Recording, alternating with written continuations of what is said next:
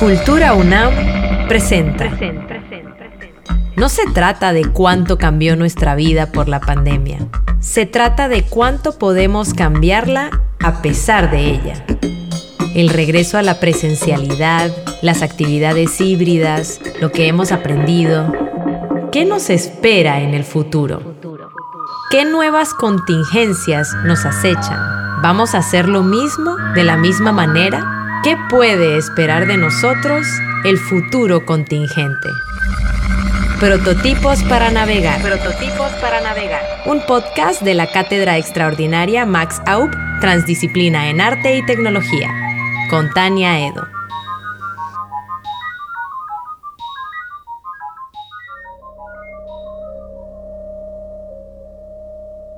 Reescrituras tecnológicas, imaginar otros territorios, es un libro que pone en común los diferentes sentires, pensares, voces y conversaciones surgidos durante el seminario Reescrituras Tecnológicas, coordinado por la filósofa Nadia Cortés, que compartimos de forma virtual en tiempos de confinamiento pandémico, entre septiembre de 2020 y marzo de 2021, y que nos interpeló a partir de las preguntas ¿cómo nos escriben las tecnologías y qué lugar ocupamos en dicho proceso? Y nos invitó a repensar las tecnologías desde las experiencias propias, reconociendo que todos tenemos saberes para apropiarlas y reescribirlas en relación con nuestros propios contextos. Este seminario, así como la edición del libro, son fruto de una colaboración entre la Casa del Lago, el programa Arte, Ciencia y Tecnologías y la Cátedra Max Aub, Transdisciplina en Arte y Tecnología de la UNAM, fue publicado de manera impresa y en formato digital para su libre descarga. Las páginas del libro ofrecen las voces y relatos tanto de sus participantes como de quienes colaboramos en su organización. Son escrituras colectivas, hallazgos e inquietudes, pero sus páginas también y sus espacios en blanco son una invitación a las y los lectores para que tracen allí sus propias formas de reescribir las tecnologías. El proyecto también ha creado algunos espacios en el espacio real, como este que llevamos a cabo el día 14 de septiembre de 2023 en la Unidad de Extensión Universitaria de la UNAM Oaxaca, en donde, además de presentar el libro, Griselda Sánchez y Lidia Eber Pérez, autoras en el libro y compartientes de sesiones en el seminario, ofrecieron el taller Reescrituras Sonoras, Habitar la Vida para su Cuidado en el que, a partir de sus experiencias como creadoras de radio comunitaria, propusieron el ejercicio que escucharemos, que está basado en preguntas que ponen en cuestión a la idea de adopción tecnológica, como por ejemplo, ¿qué entendemos como adopción? o qué adoptamos cuando adoptamos una tecnología. O en caso de que existieran tecnologías inadoptables, ¿deberían existir? Y las conversaciones tan fundamentales para pensar nuestra relación con las máquinas que las narraciones de estas experiencias detonaron. Las compartientes, Griselda Sánchez es artista sonora New Savvy, periodista y productora radiofónica independiente. Desde hace más de una década realiza talleres para radios comunitarias, en específico con mujeres radialistas. Cuenta con varios premios de la Bienal Internacional de Radio y ha participado en diferentes festivales nacionales e internacionales de arte sonoro. Mantiene una posición político-comunicacional en defensa de la vida y en su intento de buscar diversas narrativas que den cuenta de ello, es autora de los libros La Línea, Relatos de la Resistencia en Atenco, de editorial C. Acatl, de 2010, y Aire no te vendas, La lucha por el territorio desde las ondas, de 2016. Su libro más reciente está titulado Hacedoras de Estrellas y es una narración poética ensayística sobre las abuelas y la comunicación que se tiene con la naturaleza. Lilia Eber Pérez se describe a sí misma de esta manera. Mi relación con la tecnología es como tener una coa en la mano. La puedo usar para ir y sembrar las semillas que generación tras generación las abuelas y los abuelos han heredado para que germinen, crezcan y den otras semillas. Unas para alimentarnos y otras para volver a sembrar. O puedo usar la coa simplemente como bastón, pararme a mirar el paisaje mientras me sostengo en ella, o simplemente dejarla en el suelo sin hacer nada con ella. Mi relación con la tecnología se ha parecido más a la primera opción. Mujer Ayuk, comunicadora comunitaria, comunera de Tlahuiltotepec, realiza investigación y apoyo a mujeres, junto con otras mujeres Ayuk, en la realización de sus ideas, sueños y proyectos colectivos. Nadia Cortés es doctora y maestra en filosofía. Abraza los pensamientos encarnados, por lo que recurre a las prácticas narrativas para propiciar conocimientos situados y en términos propios con las comunidades y personas con quienes trabaja.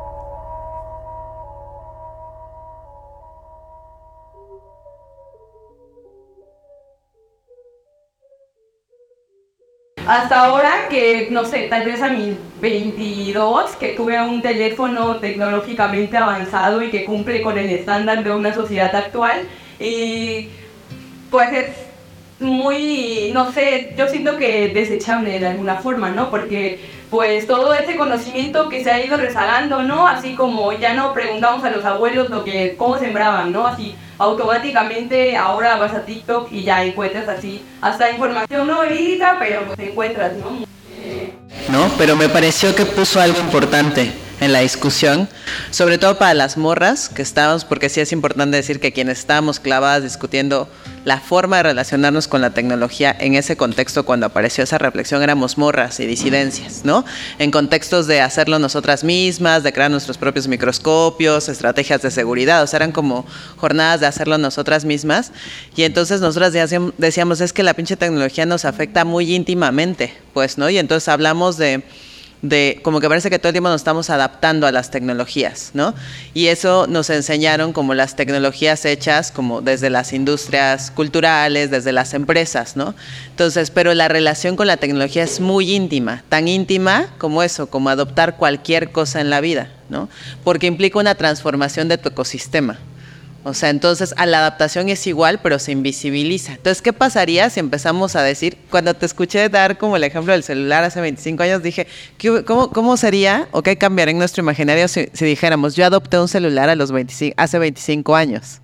¿No? Quizá nos permitiría dar cuenta de todo lo que cambió para que eso formara parte de nuestra vida. No solamente lo que le dimos de espacio, sino lo que implica en términos de sostener una tecnología, ¿no? O sea, implica economía, materialidad, un montón de cosas, ¿no? Entonces, ¿qué pasaría si fuéramos mucho más eh, visibilizamos mucho más que las tecnologías transforman íntimamente nuestro contexto de la casa, nuestro sostener la vida.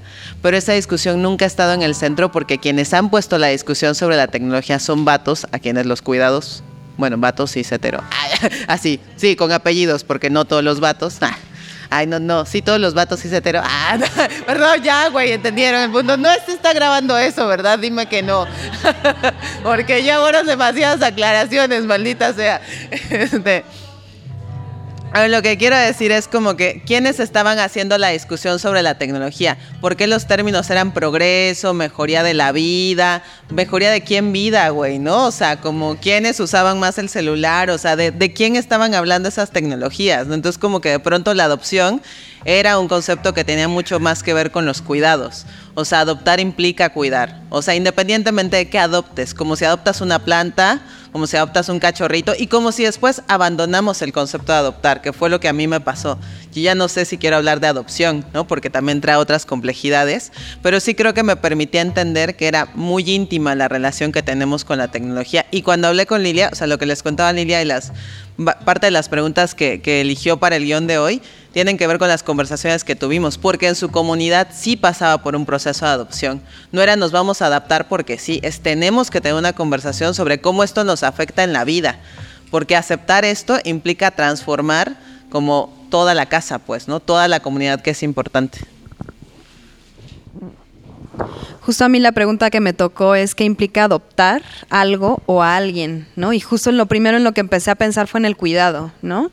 En mi familia adoptamos un sobrino, o sea, bueno, mi hermano y mi cuñada adoptaron un bebé, yo adopté un sobrino, por lo tanto. Entonces pensé, o sea, inmediatamente a mí la palabra me remite a eso, ¿no? Al tema del cuidado. Pero también me quedé reflexionando sobre lo que adoptamos de una manera impuesta, Entonces ahí pensaba, por ejemplo, en, el, teléfono, ¿no? Y pensaba pensaba también en, en, esta reflexión como adoptamos lo que deseamos, pero me pregunto si es ético adoptar todo eso que deseo, ¿no? O qué es lo que deseamos. Em, Luego también como en casa hemos adoptado tres perros y un gato, pensaba en eso, ¿no? Este, adoptamos lo que no tiene dueño, lo que alguien abandona, adoptamos para dar un cuidado, ¿no? Y luego me quedé pensando en otras cosas que también son impuestas y que como decías, como tecnologías, bueno, algunas tecnologías son, son muy benéficas, son muy necesarias y otras pues nos empiezan a truquear la vida, ¿no? Entonces, bueno, pues adoptamos una lengua, un género, una imagen, un modo de andar, la escritura, eh, los libros como un refugio, o el lugar en el que habito como mi terruño, el celular como una extensión de mis comunicaciones. Adoptamos tradiciones, amigos, amigas, familiares, ahijados, compadres, o sea, como se adoptan también las relaciones, ¿no? El cómo nos relacionamos con los espacios y con los seres. Em, y al mismo tiempo me doy cuenta de que hay cosas que, que adoptamos, de las cuales renegamos, ¿no? Este, adoptamos el teléfono y pues no sé, gente como, como tú, que lo que haces es que si no estás en un lugar con wifi, pues no tienes datos. Entonces es como, hay momentos en donde no recibo comunicaciones o yo, por ejemplo, mi teléfono lo utilizo en silencio permanentemente, no me gusta estarme enterando de quién me está llamando. Entonces reniego de eso que me conecta también con otras personas. O sostengo comunicaciones con personas que se tardan en contestar, ¿no? Que también digo, respeto, ¿sí? Yo, fui yo. No, sí, que nos tardamos, ¿no? Que te tomas el tiempo de decir, no, no me toma mal que no responda, sino respeto su tiempo para responder, ¿no? O sea, no... Ajá.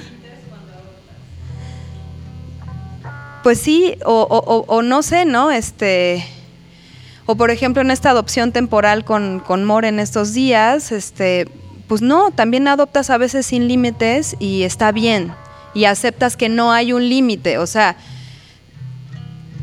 es decir, hay veces en las que sí puedes ponerlos y hay veces en las que hay que aceptar que no los puedes poner y aceptas que te rompan los límites, ¿no? Eh, o hay veces que poniéndote un límite no lo respetas y estás a las una de la mañana haciéndole así al celular en tu cama cuando lo que tienes es un sueño impensable, ¿no? Eso es como o sea, como que lo que me pongo a pensar es en esto que tú dices de la violencia con la que muchas cosas nos son impuestas a un grado que ni nosotros mismos ni nosotros mismos somos capaces de respetar nuestros propios límites con aquello que adoptamos, ¿no? Entonces creo que ahí como que hay reflexiones sobre, sí, sobre, sobre los límites, pero sobre cómo adoptamos, ¿no? Y cómo eh, lo primero que a mí me viene a la mente es el cuidado.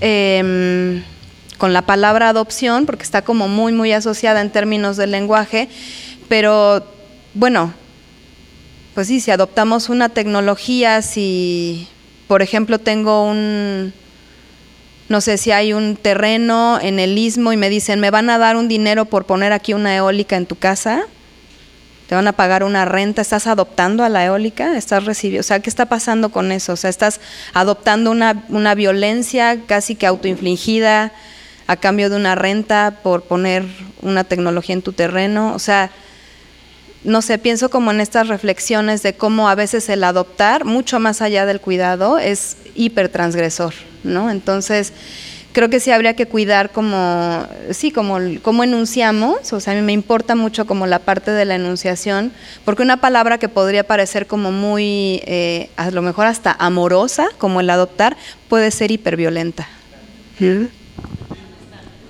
Gracias. Este, buenas tardes. Em, a mí me tocó la pregunta ¿qué adoptamos cuando adoptamos? Y se va muy en relación a lo que estaba comentando. Eh, disculpa tu nombre. Lo que estaba comentando Ruth y lo que comentaron los compañeros anteriores. Antes de contestar la pregunta, me gustaría invitar a, esta parte de tener una mente abierta, a tener eh, más allá del de lo contemporáneo, lo que tenemos en este momento, lo que nos trae de las tecnologías contemporáneas que estamos viviendo día con día en esta actualidad, ver el significado. Y creo que es importante lo que compartió aquí mi hermano. ¿Cómo te llamas, este bro? ¿Cómo? Saúl. Saúl compartió algo muy importante hace ratito acerca de la tecnología, ¿no? La tecnología es una herramienta.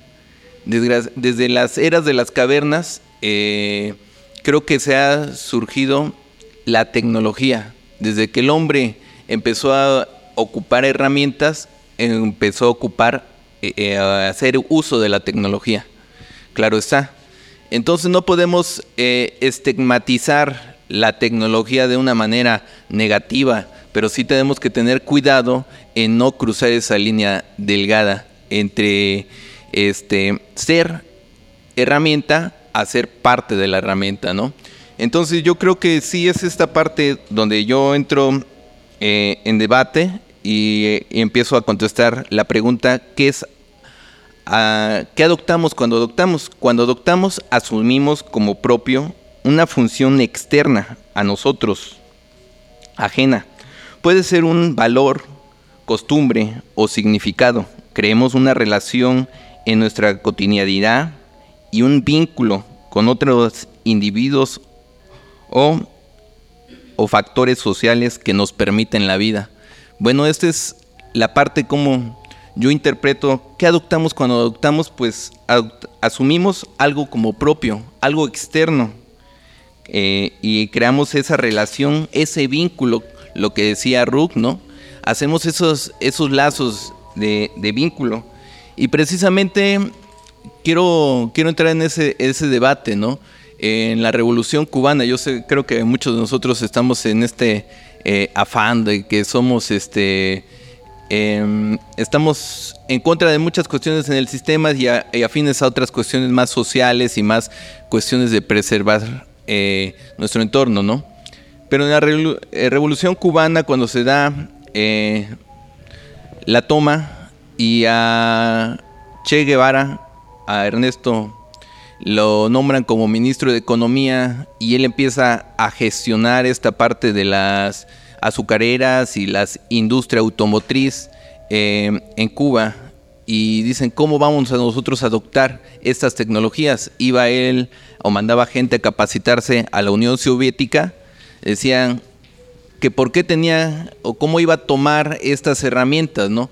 Y él, cito, mm, dice, si esta, esta tecnología, no, no habla de la tecnología, si esto fue creado por el hombre para el bien del hombre, del mismo hombre, yo creo que funciona lo mismo con la tecnología. Es parte de la creatividad del hombre para beneficio del mismo hombre. Solamente que tenemos que generar esa parte crítica, eh, educativa, de saber diferenciar, eh, realmente tener ese arraigo cultural eh, de nuestros pueblos, ¿no?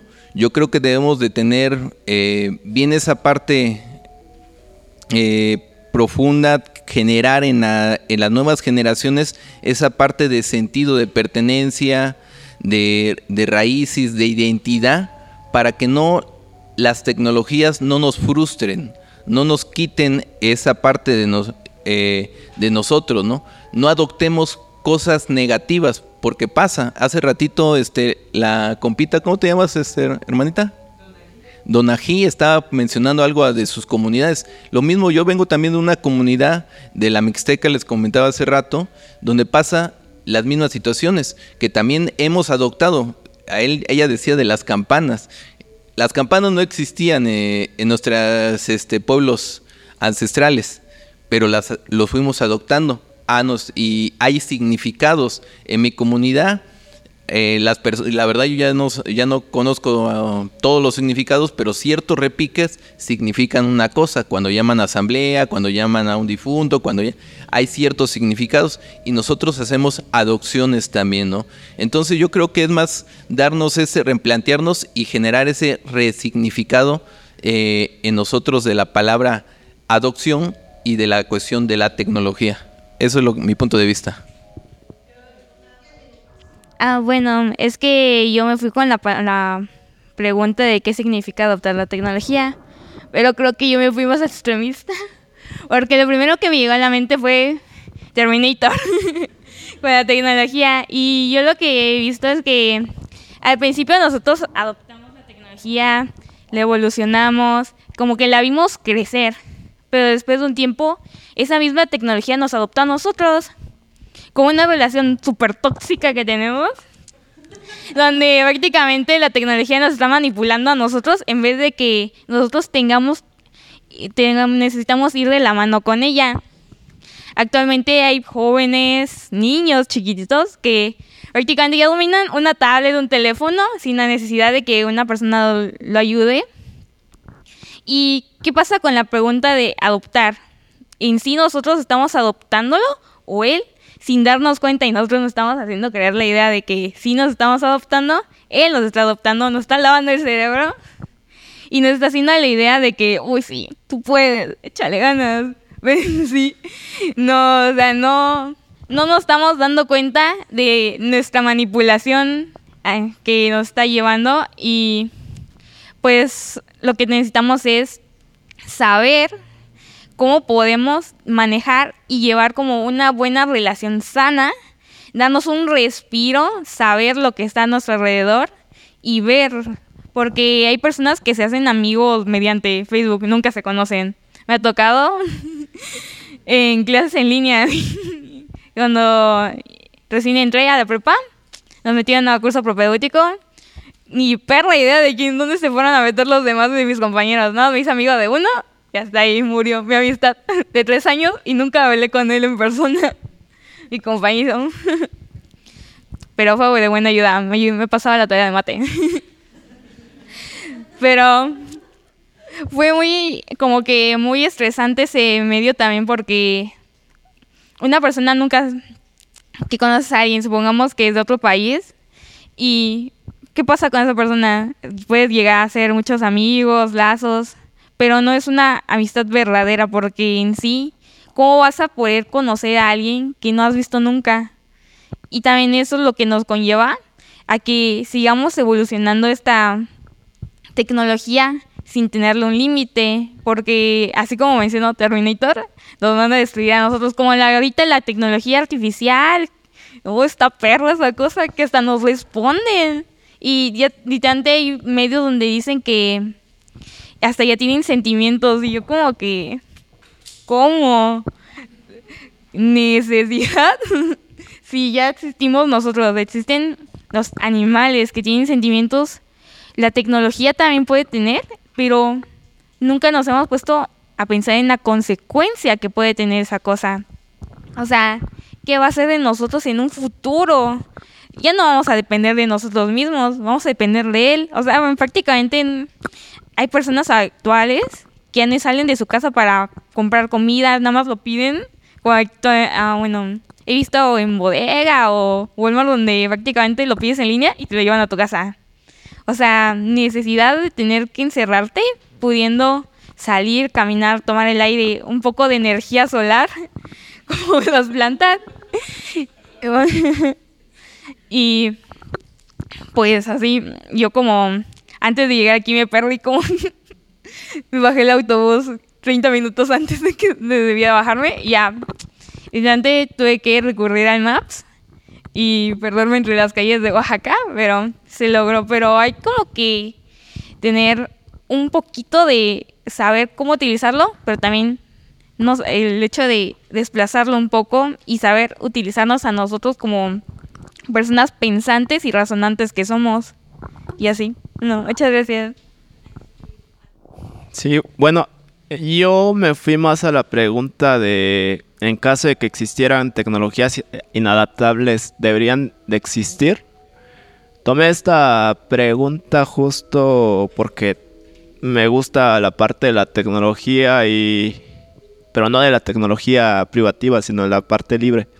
Eh, cualquier tecnología debería o tiene la capacidad de ser adaptable siempre y cuando ésta sea libre, porque si no, o sea, la libertad en la que justo comentaba la inteligencia artificial, el tema de la privacidad, los cuidados que hace rato en, este espacio estaba platicando muchas personas. Tiene mucho que ver el cuidado y el autocuidado que tenemos porque hay una, hay una anécdota que, que escuché de Marta Pereiro de un libro del el libro rojo de los activistas.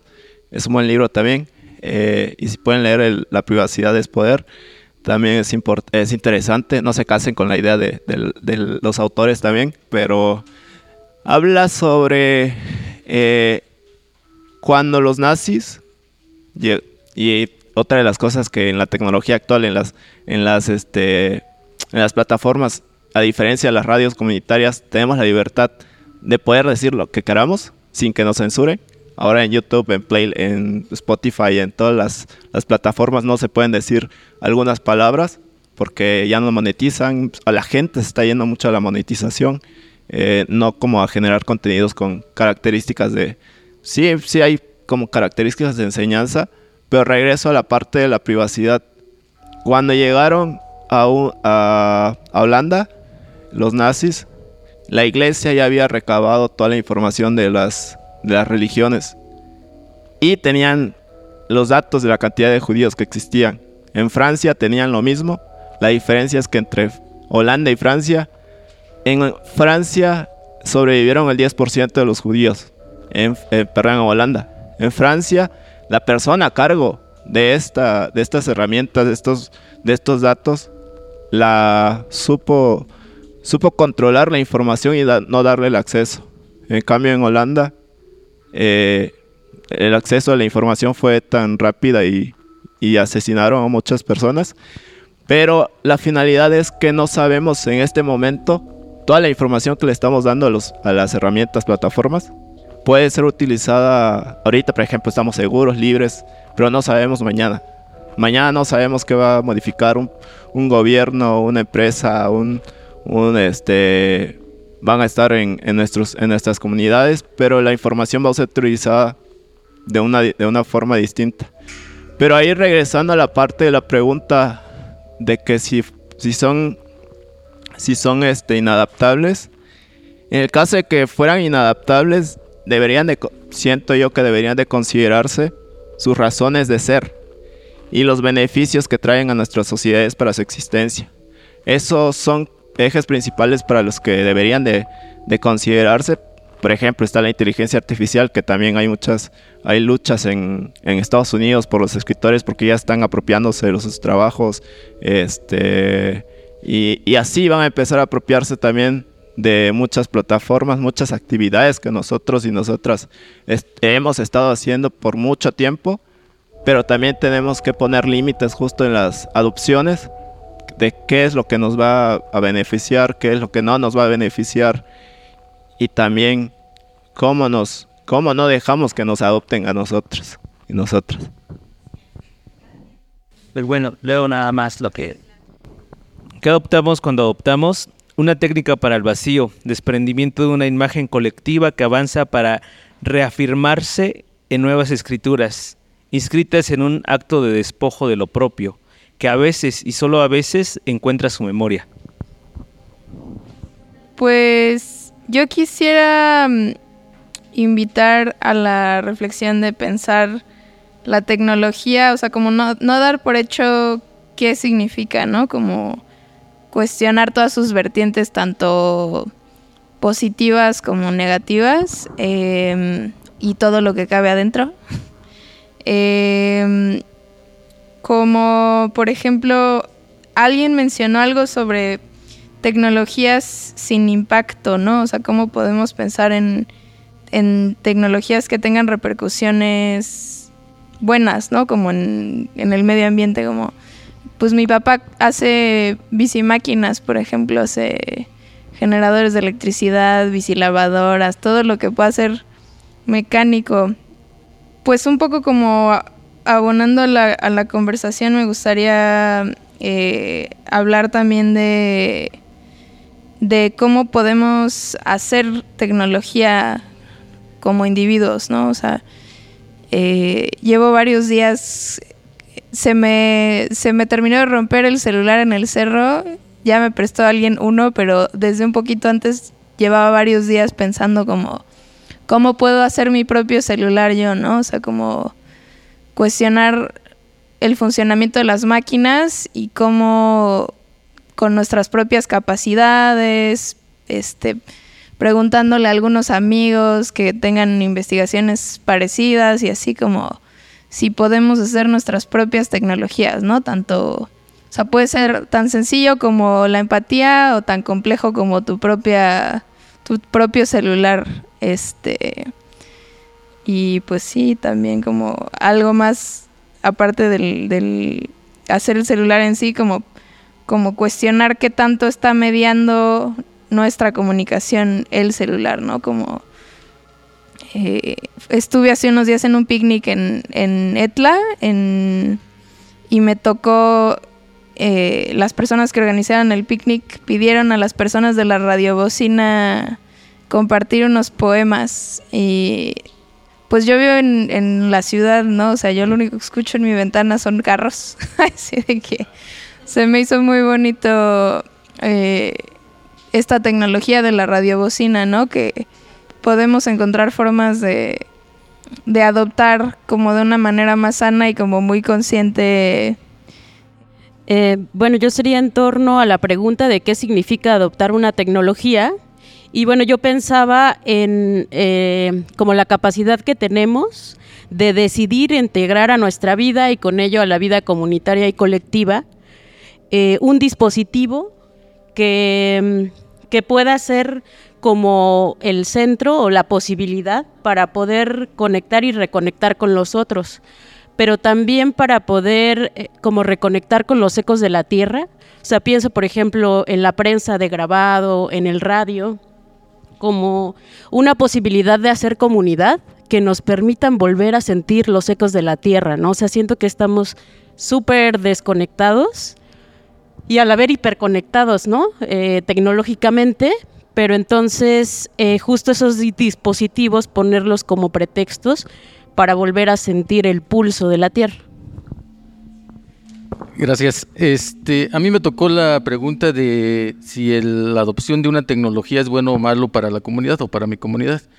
Yo me remito un poquito a este hacia atrás y decía este Marx, inclusive Freud decía que la persona es producto de sus circunstancias, ¿no? Y que la tecnología, por tanto, no es ni mala ni buena, sino la tecnología es neutra va a depender del uso que le queramos dar. Esto en cualquier este, escenario, en cualquier factor, en cualquier circunstancia. Entonces, eh, a mí cuando me, hacía la pregunta, yo decía, bueno, pues efectivamente, si yo le quiero dar un uso malo, ¿no? Este, como decía este, Eric Fromm, hacia la necrofilia, eh, pues claro que voy a tender a dañar a las personas o a la sociedad o a mi comunidad, pero si yo quiero hacer un beneficio a la biofilia, pues yo voy a hacerle bien a mi comunidad. Entonces, eh, en el momento en que en nuestra comunidad nosotros entendamos eso, de que no necesariamente la tecnología es mala o buena, sino dependiendo del uso que nosotros les demos,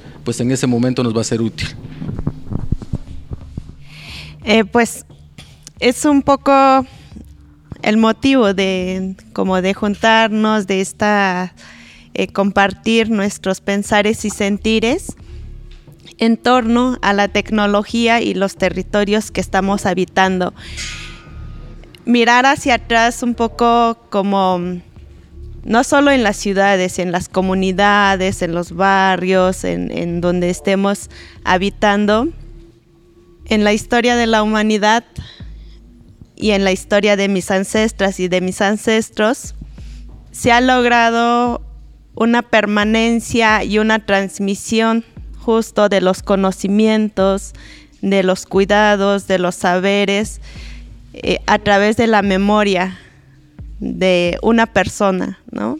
Entonces, ahora mirar que dependamos o le demos y le cedamos esa memoria, esa capacidad de la memoria a un dispositivo, es ponernos también a reflexionar si mi capacidad o la capacidad que yo tengo está siendo limitada al momento de yo cederle esa capacidad a un dispositivo. Y entonces ya no me preocupa ahora si me quedo con todos esos saberes, esos, esas formas de cuidado, esa, esa lengua que yo hablo, ¿no? esa forma de comunicarme con, mis, con las personas con las que yo estoy constantemente eh, comunicándome, relacionándome y también de pronto eh, desde, desde mi acción, desde, la, eh, desde donde estoy yo colocándome, es de pronto que nos, que sí, cedemos mucho y justo como estas adopciones que hacemos y irlas reflexionando de manera crítica. Creo que algo que ha estado aquí eh, permanentemente en las reflexiones y en, se ha puesto en la mesa es que sí podemos adoptar pero tenemos que adoptar de manera crítica y consciente, ¿no? Entonces, eh, y esa es justo la reflexión cuando llegó esta tecnología a mi comunidad, el pueblo se juntó y dijo, pues entonces vamos a adoptar la tecnología y cómo lo vamos a hacer, ¿no? Entonces dijimos, muy bien, vamos a agarrar esta tecnología que es la Internet, que es la computadora, vamos a colocar ahí nuestra lengua, nuestra cultura, nuestra forma de vida para que haya esa permanencia, pero tampoco vamos a soltar el tejido social y cultural que está ahí y que ponemos al centro la vida. Hay, ah, hubo una campaña que de otra con otros compas que decía raíz rompe cemento, ¿no? Porque la raíz a pesar de estar en la ciudad, una semilla va a romper el cemento y se va a abrir la vida. Entonces creo que también es ir reflexionando en torno en cómo nosotras estamos participando en estas relaciones con las tecnologías que son muy diversas también y también nosotras y nosotros y nosotros somos muy diversos, ¿no? Desde nuestros seres, desde nuestro estar, desde nuestro vivir, del cómo también nosotras estamos compartiendo y también cómo estamos hackeando esas otras narrativas, porque también se trata de eso, ¿no? Porque no es solo aceptar lo que nos están trayendo. Creo que cada una de aquí, eh, de aquí tiene como muchas acciones y y formas de accionar desde su forma de pues desde el arte, desde la escritura, desde las sonoridades, desde la reflexión también de las juventudes, cómo permitir estas reflexiones y cómo compartirlas. Creo que em, a mí me, me resuena mucho que podamos lograr hacer esto y que a través de pues de estos encuentros y estos espacios podamos ocuparlo para justo como pues permitirnos preguntarnos y cuestionarnos, ¿no? Y no tanto dar respuestas. Les agradezco mucho, quiero pasarle la palabra a Gris para también cerrar un poco este taller y a Nadia bueno, ah, sí, hola, aquí está, aquí está. Em, bueno, pues agradecerle sí su asistencia el día de hoy y creo que, o sea, el libro que se llevan, eh, que llevan en sus manitas justo retrata historias bien diversas, ¿no? De eh, lo que em, nos habla esta Lili, ¿no? Y que creo que también así lo poco que nos conocimos ahorita creo que también son historias de cada uno de ustedes y de ustedes, o sea, de lo que están haciendo en sus diferentes lugares y contextos, ¿no? Que bien podrían estar plasmados en este libro o en otros, ¿no? En otros eh, formatos o cosas, ¿no? Entonces, pues también hablábamos hace ratito en esta manera de seguir vinculándonos y seguir encontrándonos en otros espacios, ¿no? Este, eso justo es los pretextos. Si no pensamos como que fuera un taller así práctico, como de, ah, pues aprende un género y formato radiofónico, ¿no? No nos da el tiempo, no nos da esa, sobre todo el tiempo, carajo, ¿no? O sea, no, en dos horas no lo podríamos hacer, pero sí que fuera un espacio de charla y de, y de eh, compartir la palabra, ¿no? En eh, pues todos estos pensamientos. Eh, sí. Sí, eh, yo agradecerles a todas, todos estos por, por venir, agradecerles a Lilia y a More y a More con acá la, la dolida de la espalda, que, que, se hayan convocado a estar aquí presentes, a Naú por ayudarnos con todo, a Tania y a, todos por, por colaborar. Y, y, algo que decía Lilia, que igual no sé si también lo dijiste en tu grupo, eh, More, es que después esta como grabación lo vamos a volver como una como un podcast chiquito y lo que me gusta mucho de ese proceso es el proceso de la devolución, pues, ¿no? O sea, creo que una de las magias de documentar en cualquier formato es la devolución. Y ahorita van a decir, chale, pues nada, nos sentamos a platicar y de pronto van a escuchar eso y van a escucharse como expertos en tecnología hablando de conceptos que pues, salieron de muchos lugares y ustedes tienen una postura sobre ello.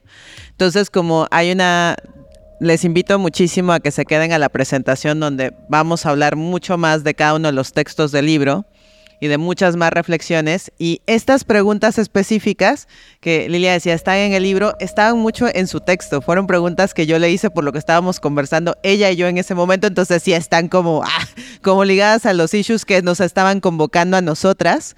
Pero si se dan cuenta, en una parte del libro hay una parte de ejercicios. Y esas tienen preguntas un poco, porque las preguntas eh, en las prácticas narrativas, que está muy informado el libro por las prácticas narrativas, preguntamos mucho qué pregunta la pregunta, ¿no? Y a veces cuando es muy diferente si le pregunto a Ruth, ¿estás bien? a preguntarle, ¿cómo estás? ¿No? A mí me gusta mucho hacer esa pregunta con niñas, ¿no? Porque a mí las niñas me encanta lo que responden, porque entonces les pregunto cómo están y de pronto me dicen azul. Si yo le hubiera preguntado, ¿estás bien? hubiera perdido toda una serie de respuestas. Hoy les dimos la adopción como un pretexto que salió muy interesante, pero como las preguntas que van a encontrar como al final del libro están muy dadas como para que puedan tener este tipo de conversaciones y terminen armando un programa radiofónico o un pretexto, porque algo que, bueno, ya, no voy a decir más cosas porque eso lo voy a decir en la presentación, porque el texto del amor tiene mucho que ver con qué es la radio comunitaria, más allá de aprender a hacer eh, un programa en términos técnicos, ¿qué hace que una radio sea comunitaria? ¿Qué es lo que lo hace comunitario? A diferencia de otras cosas. Y si quieren, pues, y para dejarles picades, ah, vengan a la presentación. Ah, y ahí les contaré más. Está calado, entonces pueden pasarse a calado, así nada más cambian de salón y ya estuvo.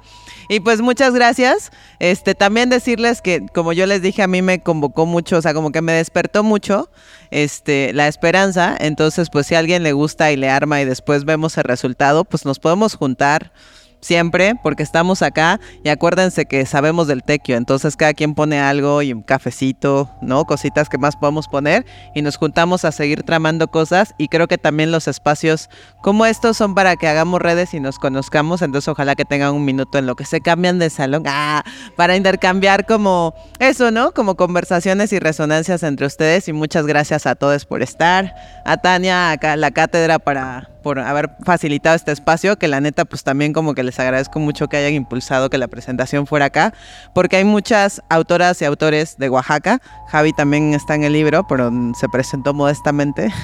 Eh, bueno, también modestamente porque hay, siempre hay conflictos en las tecnologías, ¿no? Pero bueno, entonces como que eh, a ratito en un ratito les podemos contar más acerca de la experiencia del libro y que surge eso, de una juntada, ¿no? Entonces ya, lo último que iba a decir es que, como dice la Yes en el texto que van a ver de la Yes, eh, hay que recuperar la primera tecnología que es la tecnología de la fogata y la asamblea.